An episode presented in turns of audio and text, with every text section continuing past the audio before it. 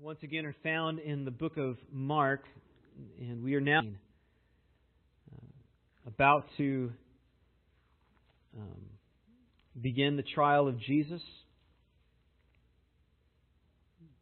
Very familiar portions of Jesus' life. We'll be looking at Mark 15, verses 1 through 21.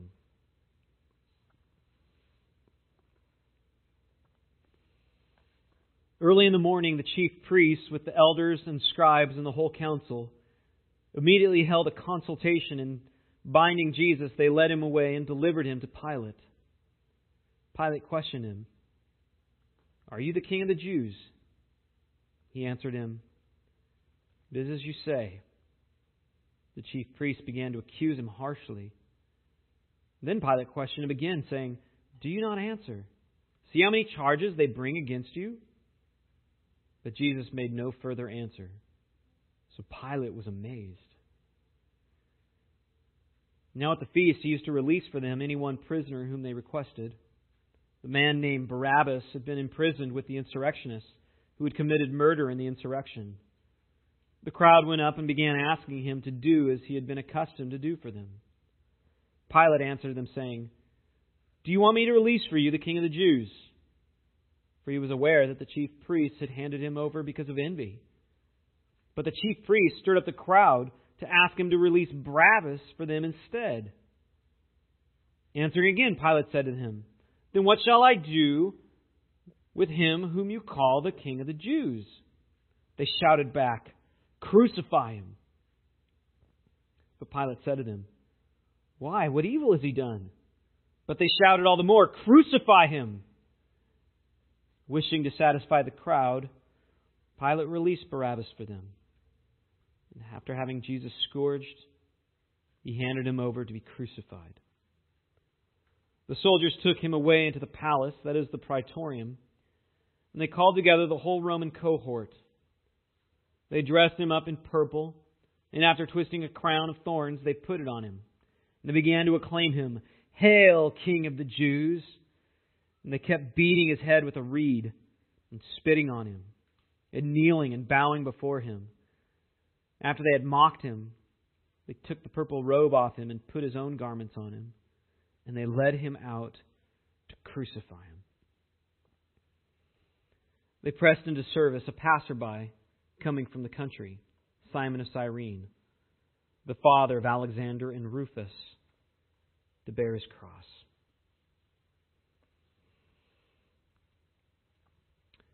The title for this morning's message is Answering Injustice.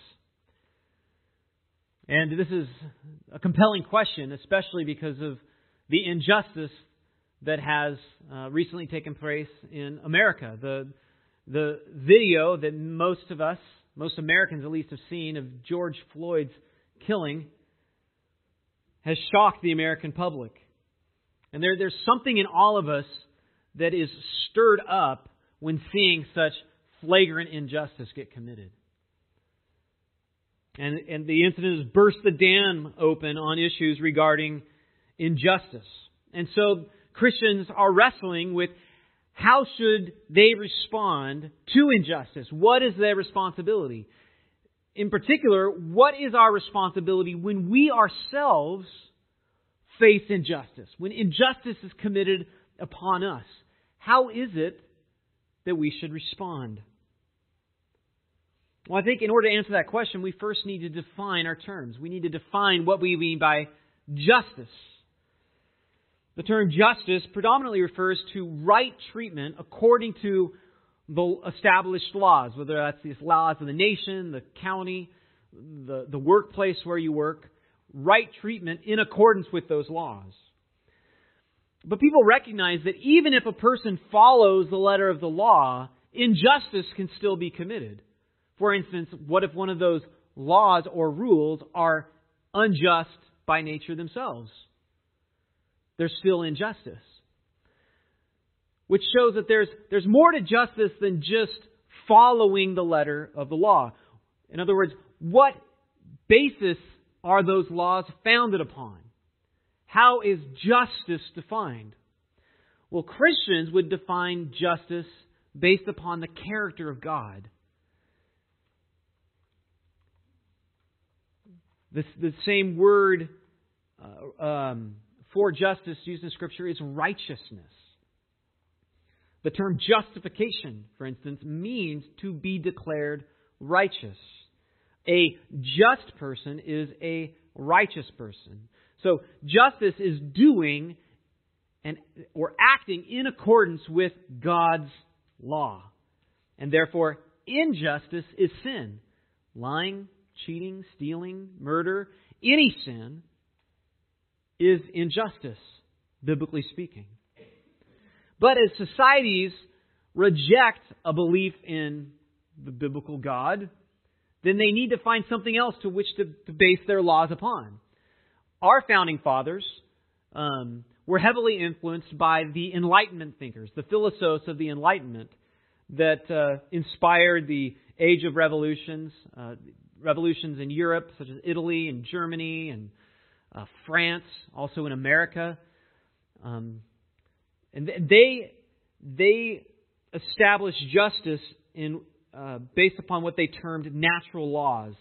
For instance, examples of that would be life, liberty, and the pursuit of happiness. We're familiar with those terms. Those are what justice is founded upon, they said. Karl Marx, in turn, rooted justice in economics. The reason he said that there was all forms of injustice was because of greed and the existence of private property. So if you want to eradicate injustice in the world, you need to get rid of private property. And the government needs to redistribute wealth equally to all citizens. The new social justice movement has taken Marx just one step further and loosely defines injustice based upon giving people the opportunity to have whatever they want, whatever they think they deserve. And so it's based upon a twisted sense of equality. So, not just economics, but any differentiation between people, whether that's legally, socially, educationally, any differentiation between people is an expression of injustice.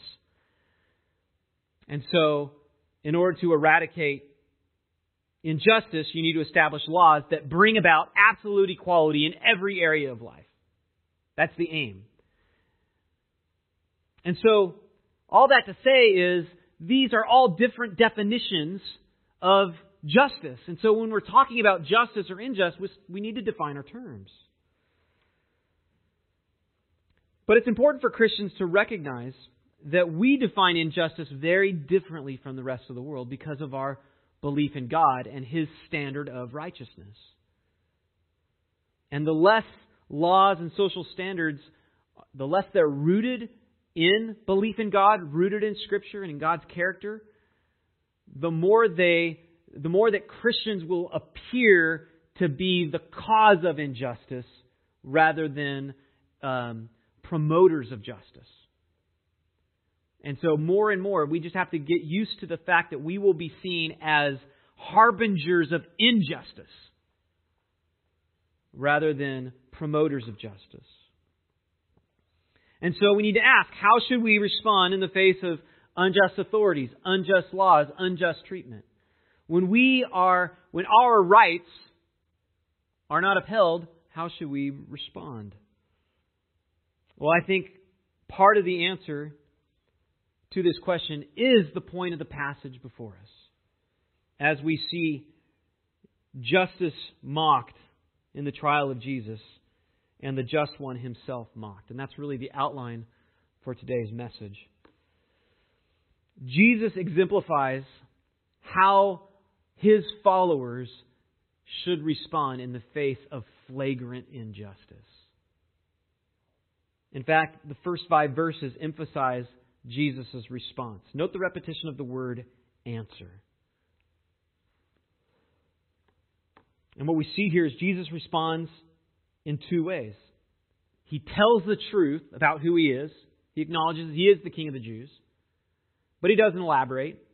And he doesn't elaborate because he does not trust in justice being done to him. He doesn't trust in Gentile justice or Jewish justice for all that matter. He trusts in God's justice. He's silent because he's trusting God, not the authorities questioning him. So he responds in those ways. He tells the truth and he trusts God's justice, not man's. Let's look at this first, the first part of the passage, which is justice being mocked. Mark tells us that early in the morning, the chief priests with the elders and scribes and the whole council immediately had a consultation, and binding Jesus, they led him away to Pilate. In order for the religious leaders to get Jesus killed, they need to get the approval of the Roman authorities. And in order for the Roman authorities to give approval, they need to present a just accusation that would warrant an execution. And according to verse, verse 4, they brought a number of charges against Jesus. But the only accusation that, that sits with Pilate is this statement that Jesus claimed to be the king of the Jews. And the reason that sits with Pilate is because Pilate is highly concerned about maintaining peace in his region of Judea that he's responsible for, that he governs over. He had no interest in serving as a mediator in a religious squabble, but he was concerned about threat to security in the region. And the fact that Jesus claimed to be the king of the Jews sounded to Pilate like he might be behind some of the recent insurrections. We know that there were some insurrections, both historically, but also, just based on the, the passage before us, Barabbas, it is said, is in custody because he had committed murder in a recent insurrection. And so maybe even Pilate was wondering is this Jesus behind the insurrection? And so Pilate wants to discern how big of a threat he really was. And he rapidly discerned that he's actually no threat at all. In fact, the only reason that Jesus is here is because of the envy of the chief priests and the scribes. Pilate was a man of this world. He could see through these religious leaders.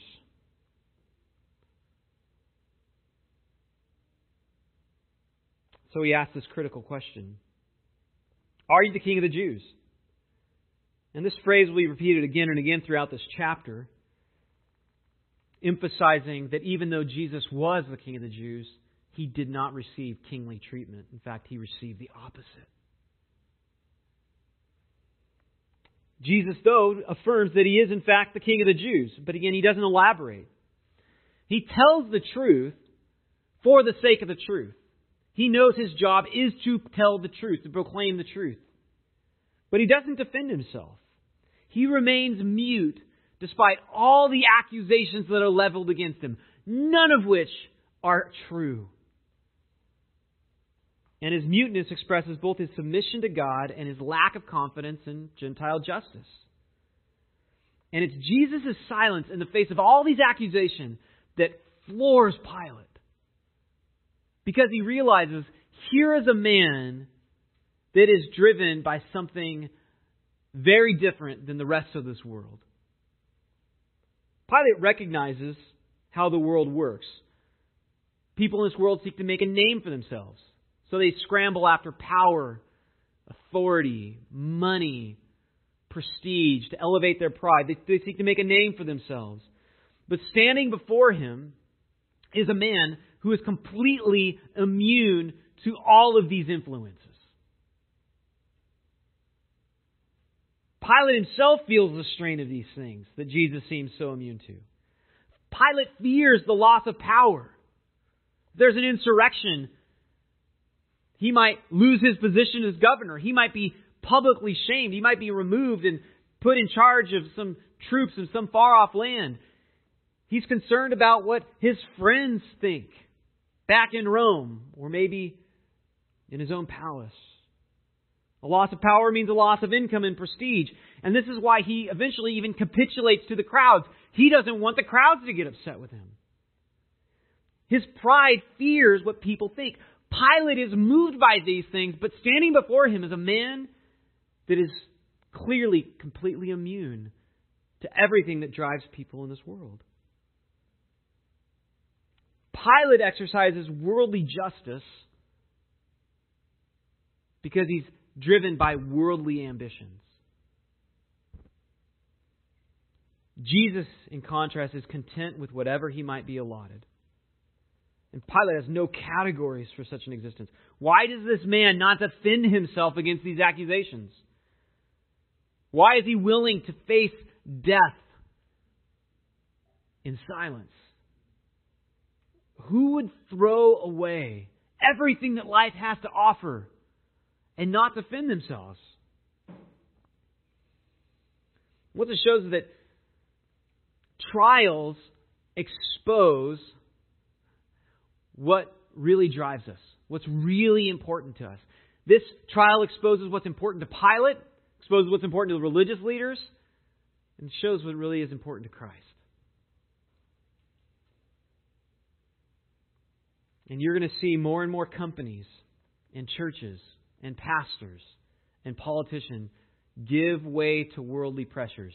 They're going to support things that they once repudiated because now public support has changed. The winds have changed, and now they're going to follow the winds of change. They're going to support people and ideologies that they previously attacked. And why? Because they care more about keeping their pride and their power than they do about the truth. They care more about their reputations than their character. They care more about what people think than what God thinks.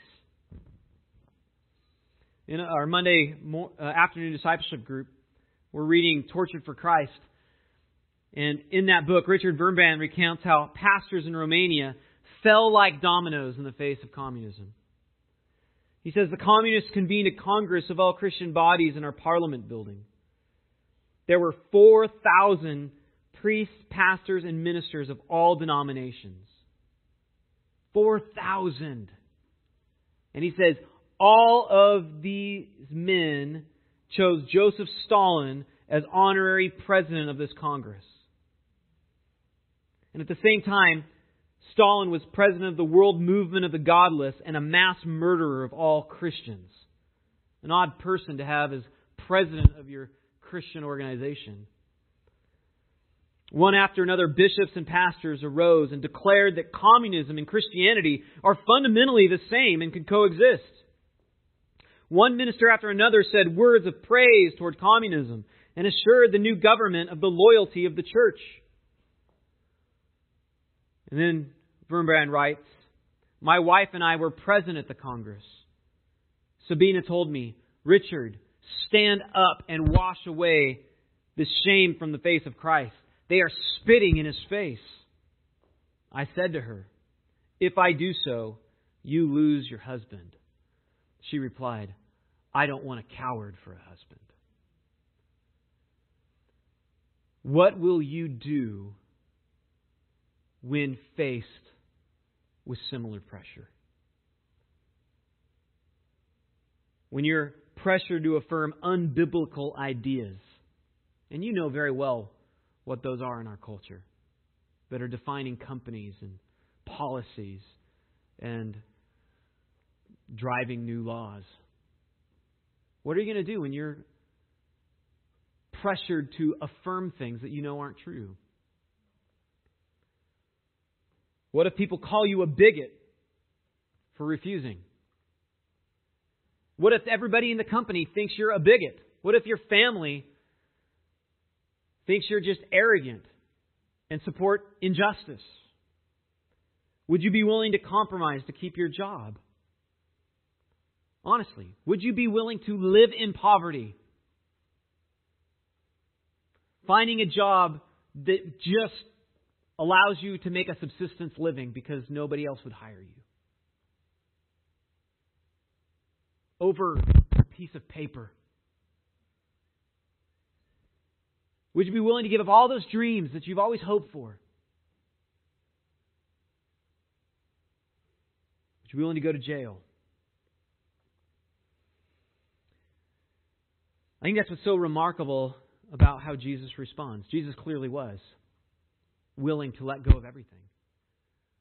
And he responds to his injustice in two ways. He tells the truth, but he also doesn't trust Gentile justice. He's silent before his accusers. He trusts God's justice. And the wisdom of Jesus' response is demonstrated in what happens the rest of the trial. He does not receive justice. In fact, injustice is compiled upon more injustice. Justice is mocked, when an unjust man is released and a just man is condemned to crucifixion. We have a guilty man, Barabbas, getting released beginning in verse 6. And to help us understand how such injustice can occur, Mark informs us that, that the Romans had this tradition of releasing a prisoner during the feast of the Passover. Most likely that was because that's when Jerusalem was swelled with people from all over uh, the world who have come to celebrate the Passover. Great time to have an insurrection when you have more people. Also, a great time to put to quench the possibility of insurrection. And so, to placate the crowds, the Romans would release a prisoner. And so, a, a crowd of people comes to Pilate, eager to find out who they might release this year. And when Pilate hears their question, he seizes upon a golden opportunity. I have a guy here that I know is being condemned unjustly, and I don't want to see him condemned unjustly, nor do I want to see a, a criminal get released and be a potential threat. And so he says, Why not the king of the Jews? Do you want me to release for you the king of the Jews? And Jesus would have been quickly released, except that the religious leaders would not stand for such justice. They wanted blood. And so it says they stirred up the crowds. That word stirred up is the verbal form of the word seismos, from which we get seismology or earthquakes. They're shaking up the crowd, stirring them up to pressure Pilate to get Jesus crucified. So they say, Release for us Barabbas. They threaten a riot if Barabbas isn't released. Now recognize they don't care at all about Barabbas. They just don't want Jesus to get released. And so they threaten an insurrection unless a guilty man is released so that they can be sure that an innocent man gets killed. And the point is, the religious leaders don't care about justice, they just care about avenging their pride. Likewise, Pilate doesn't really care about justice, but preserving his power. And this is why an innocent man is condemned to crucifixion, verses 12 through 15. Answering, again, Pilate said to him, Then what shall I do with him whom you call the king of the Jews? Pilate's not persuaded to give in to their injustice yet, though. And so he asks, on behalf of Jesus, why not him? There's a sliver of injustice and sorry, sliver of justice in Pilate's heart. He doesn't want to see a guilty man unnecessarily condemned. But recognize it's not enough to win the day. Pilate quickly caves under the pressure of the crowds. Pilate, though, has found nothing wrong with him, which is why he asks, Why? What evil has he done? It's the right question to ask. But notice how they respond to the question. They don't answer it. They're not really interested in justice. They're not interested in dialogue. They're not interested in just talking. They want what they want, and they will, they will not settle down until blood is shed. So they shouted all the more, Crucify him. And this was enough for Pilate. It says, wishing to satisfy the crowds, he gave in. And then Mark mentions that before he hands him over to be crucified, he hands him over to be scourged. And this is shocking because, again, Jesus hasn't been condemned of any crime. Why is he being scourged? The Gospel of John suggests that this was because Pilate wanted to satisfy the crowd so that maybe upon seeing Jesus, Jesus beaten to a pulp, that they would then not demand his crucifixion anymore. Scourging was a, a very unpleasant punishment. A whip was made of several strips of leather, and often pieces of metal or bone were inserted within it to make the punishment more painful. Uh, uh, the, the, the prisoner would be stripped to the waist and then tied to a pillar, and then uh, the, the soldier, whoever's executing the punishment could whip the person either on the front of their body or upon the back. And Mark offers no explanation again why Jesus is scourged. But we assume it's because he wanted to satisfy the crowd's bloodlust. But we see that they remain unsatiated and they demand his crucifixion. And God allowed all of it. And it really begs this question why was justice mocked so horrifically? Jesus was the king of the Jews, but hardly kingly treatment. The king of heaven and earth did not receive justice. Why would God allow that? God allowed justice to be mocked so that perfect justice could be accomplished. As it says in 1 Peter 3:18, Christ also died for sins once for all, the just for the unjust to bring us to God. The just one died for the unjust, unjustly, to bring us to God. And I think everybody that reads this account of such flagrant injustice is rightly horrified. I had a good friend when the Passion of the Christ came out, uh, clearly an unbeliever, and was just was angered to to one uh, to almost violence upon seeing how cruelly Jesus was treated by the soldiers. I mean, all of us, when we witness injustice, I think, are are angered. When we see what happens on the hand, by the hands of Pilate and the soldiers and, and the religious leaders. Likewise, why we're angered when we saw what happened to George Floyd by Coven. Chauvin, sorry.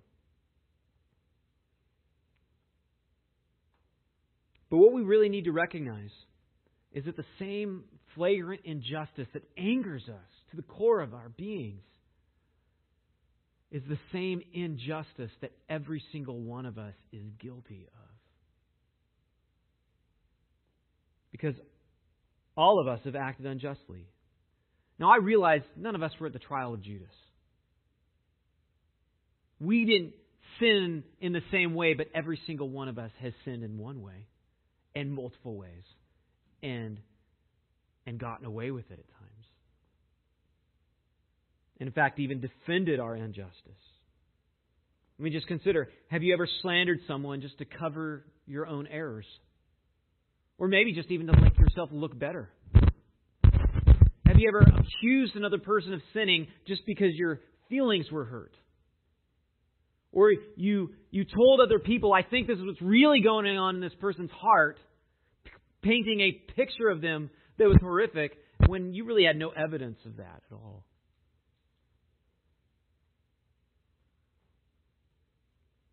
Have you ever taken pleasure at committing a foul in sports and getting away with it? And then gotten angry when the referee called you on a foul? Or when they didn't call a foul?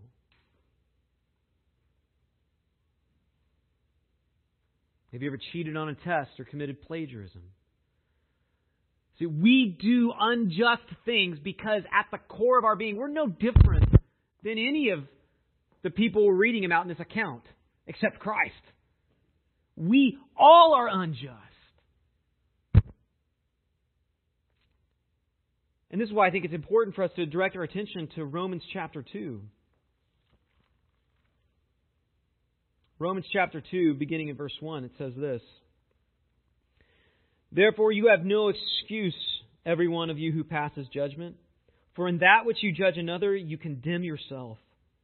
For you who judge practice the same things. And we know that the judgment of God rightly falls upon those who practice such things. But do you suppose this, O oh man, when you pass judgment on those who practice such things and do the same yourself, that you will escape the judgment of God?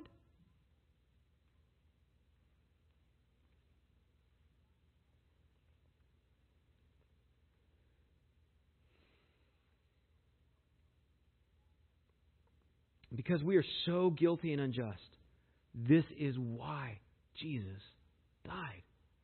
This is why he allowed himself to be treated so unjustly, because there was no justice upon the earth.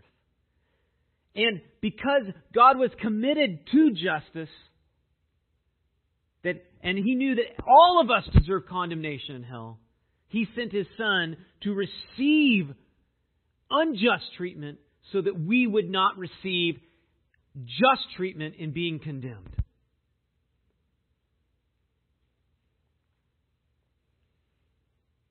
Because even though Jesus is very God, a very God, even though he had more authority than all of the soldiers, than Pilate, he had more authority than the emperor.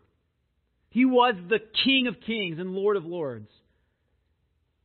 And yet, the Son of God is mocked as King of the Jews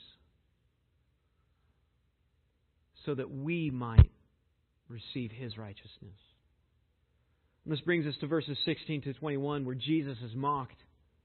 Not only is justice mocked, but the just one is mocked. This injustice continues with worse forms of mockery. And there's no reason for this. There's no reason for why Jesus should have been treated so mercilessly by soldiers, except to highlight the fact that this is injustice. This is the heart of man. This is how men act when people are at their mercy. Because people don't care about justice, they want what they want, and if they can get away with it, they will. This is in the heart of every man.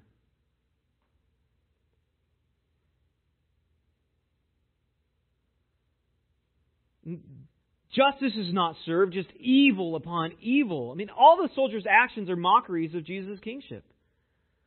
And that's why they put a purple robe on him.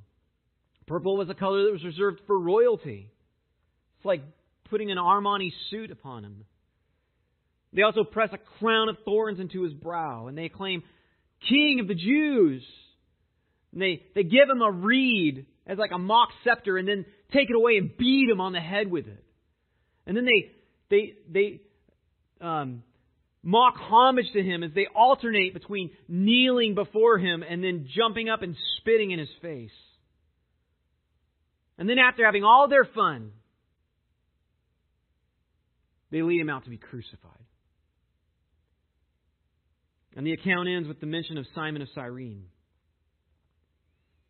It says they pressed into service a passerby by the coming of the country Simon of Cyrene, the father of Alexander and Rufus, to bear his cross. Cyrene was a, a city uh, located in modern day Libya on the coast.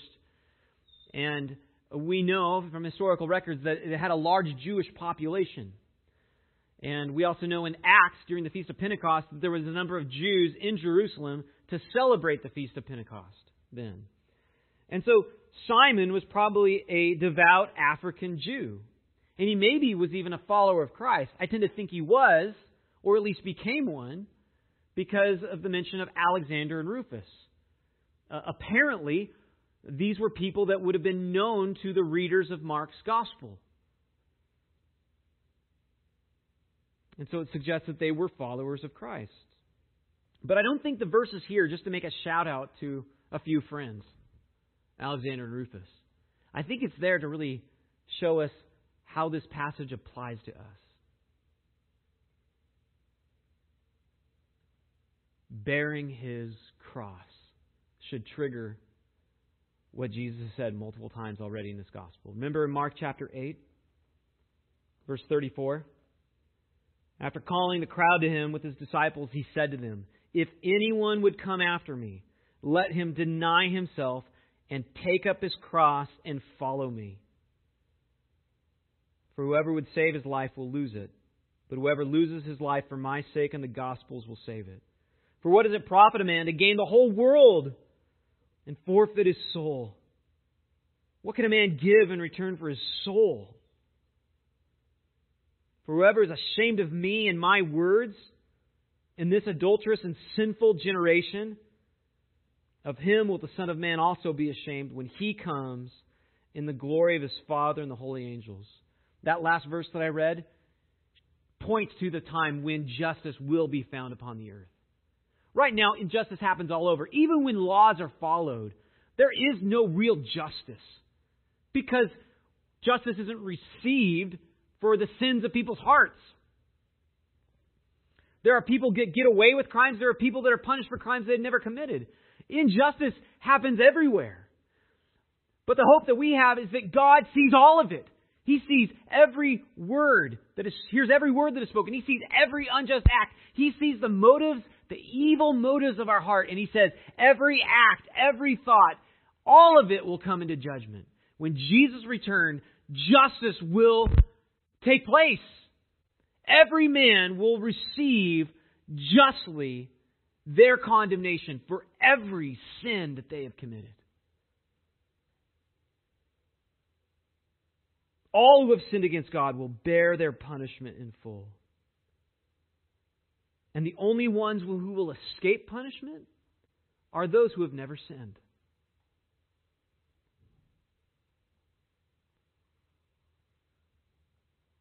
That's just how just God is. God cannot look over any sin. But you, you say, but, but we've all sinned. Every man has sinned. And this is precisely why Jesus endured such mockery and pain. Jesus allowed himself to be mocked and crucified so that in his death he would bear their sins so that they might escape the punishment they do deserve, the punishment that's coming when he returns for every sinful act and thought that they have ever committed. And so the question is asked who will receive such amnesty from the wrath of God? Who will not receive the just condemnation that they deserve? Well, it's those who recognize how merciful Christ is.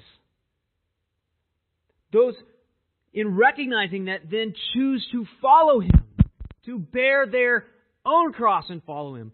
They recognize those, it's, it's, those who recognize that they are as unjust as Pilate. They're as unjust as Barabbas. They're as unjust even as the religious leaders. And yet they have not received the justice that, that they're due because Jesus died for them.